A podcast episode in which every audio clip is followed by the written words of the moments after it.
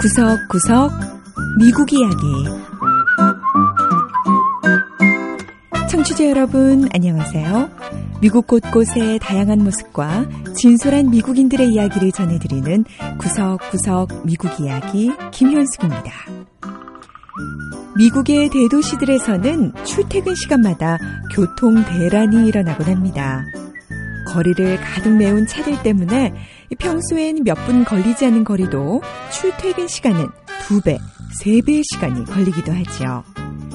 자, 그런데 미 서부의 해안도시 샌프란시스코에서는 꽉 막힌 고속도로와 발디딜 틈 없는 지하철에서 벗어나 아주 새롭고 편안한 방법으로 출퇴근을 하는 사람들이 점점 더 많아지고 있다고 하는데요.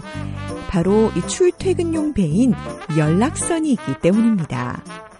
아직 버스나 지하철보다는 이용객이 적긴 하지만 그 수요가 계속 늘어나고 있다고 하는데요. 자, 배를 타고 어떻게 출퇴근을 하는 건지 샌프란시스코로 가서 알아보죠. 첫 번째 이야기. 샌프란시스코의 새로운 교통수단, 연락선.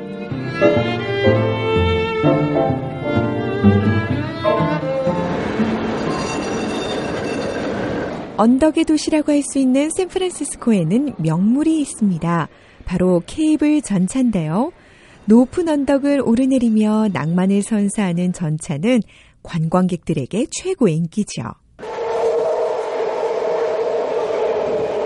또 샌프란시스코에 사는 주민들은 승용차나 택시, 또 마트라고 하는 고속 전철 등을 많이 이용하는데요. 이 샌프란시스코 만 지역에는 도시 외곽 지역을 연결하는 배들, 즉 연락선이 있어서 출퇴근길에 즐거움을 선사하고 있습니다. 배에 올라탄 승객들의 이야기를 들어볼까요? 우선 배가 전철보다 더 빠르고요. 분주한 아침에도 일을 마치고 집에 올 때도 편안하게 배를 타고 오니까 피로가 확 풀리는 기분입니다.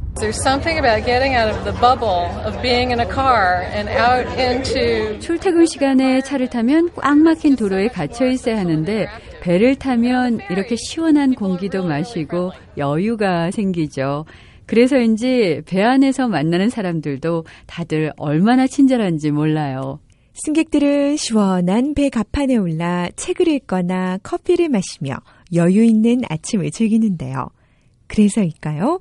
사람들의 표정에서도 편안함이 묻어납니다. 밥 보드너 씨는 날씨가 좋으나 구주나 늘 갑판 위로 나온다고 하네요. It's always a good day to ride the ferry. Like I never regret taking the ferry to work. 배를 타는데 날씨는 별 상관이 없어요. 또 이렇게 갑판 위에 올라 하루를 시작하면 매일매일이 특별한 날처럼 느껴지죠. 전철 대신 배를 타고 출퇴근하는 걸 한 번도 후회해 본 적이 없습니다. 연락선을 운항하는 샌프란시스코 베이 페리의 어니스트 산체스 씨는 연락선은 이 출퇴근 시간에 사람들이 많이 이용하는 자동차 함께 타기를 물 위로 옮겨놨다고 생각하면 된다고 말합니다. 연락선 중에는 삼백팔십팔 명의 승객을 태울 수 있는 큰 배도 있습니다. 한꺼번에 이렇게 많은 사람을 수송하니 거대한 자동차 함께 타기라고 할 수 있겠죠. 대신 도로가 아닌 바다 위를 달리다 보니까 교통체증 같은 문제는 전혀 없습니다. 지역정부기관인 샌프란시스코 베이 페리 측은 샌프란시스코 만 지역의 연락선 운항 노선을 더 확장할 계획이라고 하네요. 자, 이렇게 배가 이동수단으로 인기를 끌다 보니 연락선을 좀 더 효율적으로 만들기 위한 연구 또한 한창인데요. 샌프란시스코 만에서는 바람을 이용하는 이 윈드윙이라는 특수 도출단 배가 시험 운항 중입니다. 가벼운 탄소 섬유로 만들어진 이 단단한 이 특수 도트는 배의 디젤 엔진을 보충하는 역할을 하는데 작은 배에 이 특수 도트를 설치했을 때 연료가 이십오 퍼센트 절감된다는 실험 결과가 나오기도 했죠. 육상교통과 수상교통을 연구하는 유씨버클리 대학의 팀 리프먼 박사는 이 실험을 주도하고 있습니다. You can hold a, a certain course uh, to say uh, have a passenger ferry run along a prescribed course. 연락선이 이동하는 항로에 따라 특수 도체 기능을 맞춰 놓습니다. 그리고 배가 예상 항로를 따라 이동할 때 도움이 되면 특수 도체를 이용하고 만약 도움이 되지 않으면 특수 도체 작동을 멈추고 일반 연료 엔진을 이용하면 됩니다. 에너지 소비를 줄이기 위한 이런 특수도치를 이용한 연락선이 보편화되려면 아직 몇 년을 더 기다려야 한다고 합니다.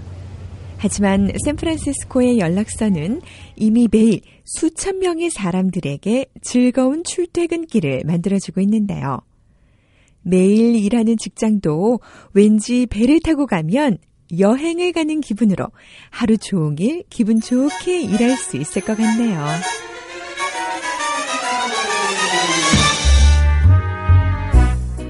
두 번째 이야기. 어린이들을 찾아가는 이동식 치과병원.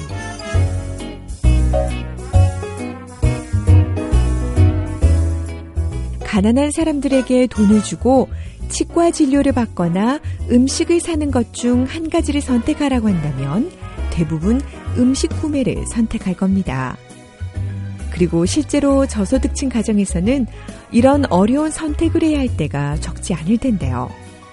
상황이 이렇다 보니 저소득층 가정의 아이들은 치과 질환을 갖게 될 가능성이 아무래도 더 많게 되고 결국엔 이 선택이 아이들의 평생 치아 건강에까지 영향을 주게 됩니다.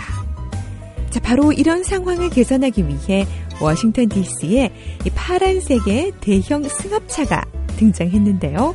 이름하여 이동식 치과죠.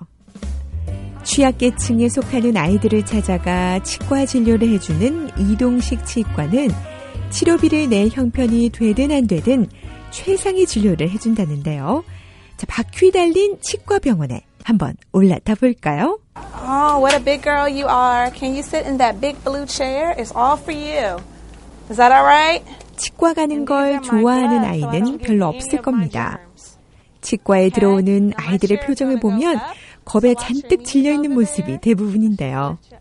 치과 위생사인 홀리 그레이엄 씨는 치료를 받기 위해 이동식 치과에 올라탄 아이들이 최대한 편안함을 느낄 수 있도록 하나하나 설명을 해줍니다.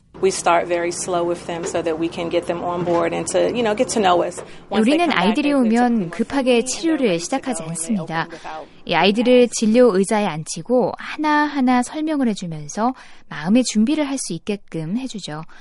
이렇게 하면 다음번 치료를 받으러 와서는 훨씬 편안해하고요. 또 우리가 말하기도 전에 입을 벌리고 누워 있어요. 그레이엄 씨는 이동식 치과병원의 책임자인데요.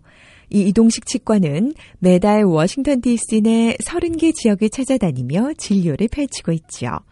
자, 그런데 이렇게 찾아가는 이동식 병원은 치과만 있는 건 아니라고 하는데요. Children's National Health System의 이동식 병원 프로그램 책임자인 Marcy White 박사는 이동식 병원은 가난한 사람들에게 진료받을 수 있는 기회를 제공한다는 데 의미가 있지만 더 큰 의미는 환자를 직접 찾아가는 데 있다고 말합니다. Transportation is a huge barrier to access to care. Our mobile units that we have go out in the community. 진료를 받는 데 있어 교통 문제는 사실 큰 걸림돌이 됩니다.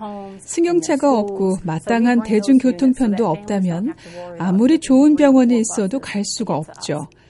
이동식 병원은 바로 그런 어려움을 해소하기 위해 환자들을 직접 찾아가는 겁니다. 우리는 아이들이 있는 곳이라면 어디든 가는데요. 아이들의 집으로 가기도 하고 학교로 가기도 하죠. 그래서 병원을 가기 위해 버스를 몇 번씩 갈아타야 하는 부담을 덜어주고 있어요.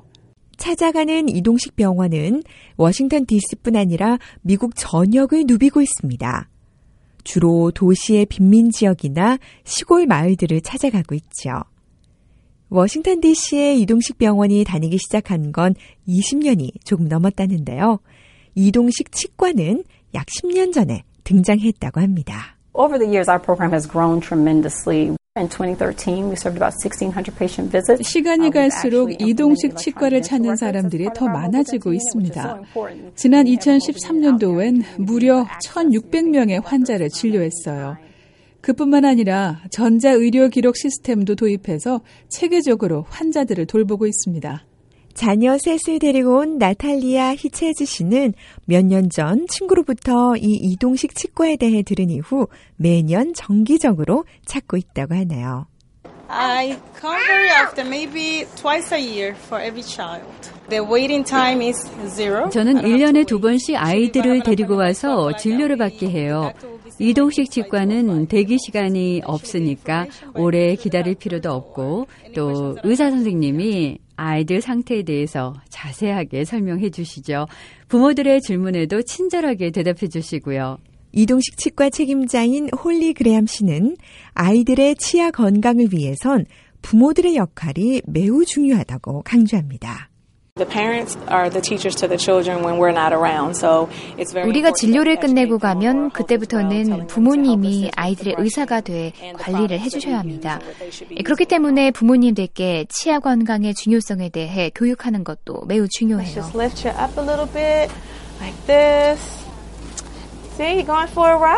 이동식 치과가 추구하는 정신이 있다고 합니다. 바로 어릴 때의 건강한 습관이 평생의 치아 건강을 좌우한다라는 건데요.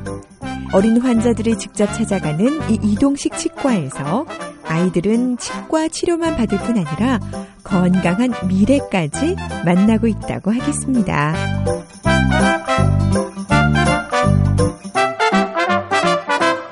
구석구석 미국 이야기. 오늘 이야기도 재밌으셨나요? 다음 주에는 미국의 또 다른 곳에 찾아가 더욱 새로운 이야기와 함께 여러분 다시 찾아오겠습니다. 지금까지 김현숙이었습니다.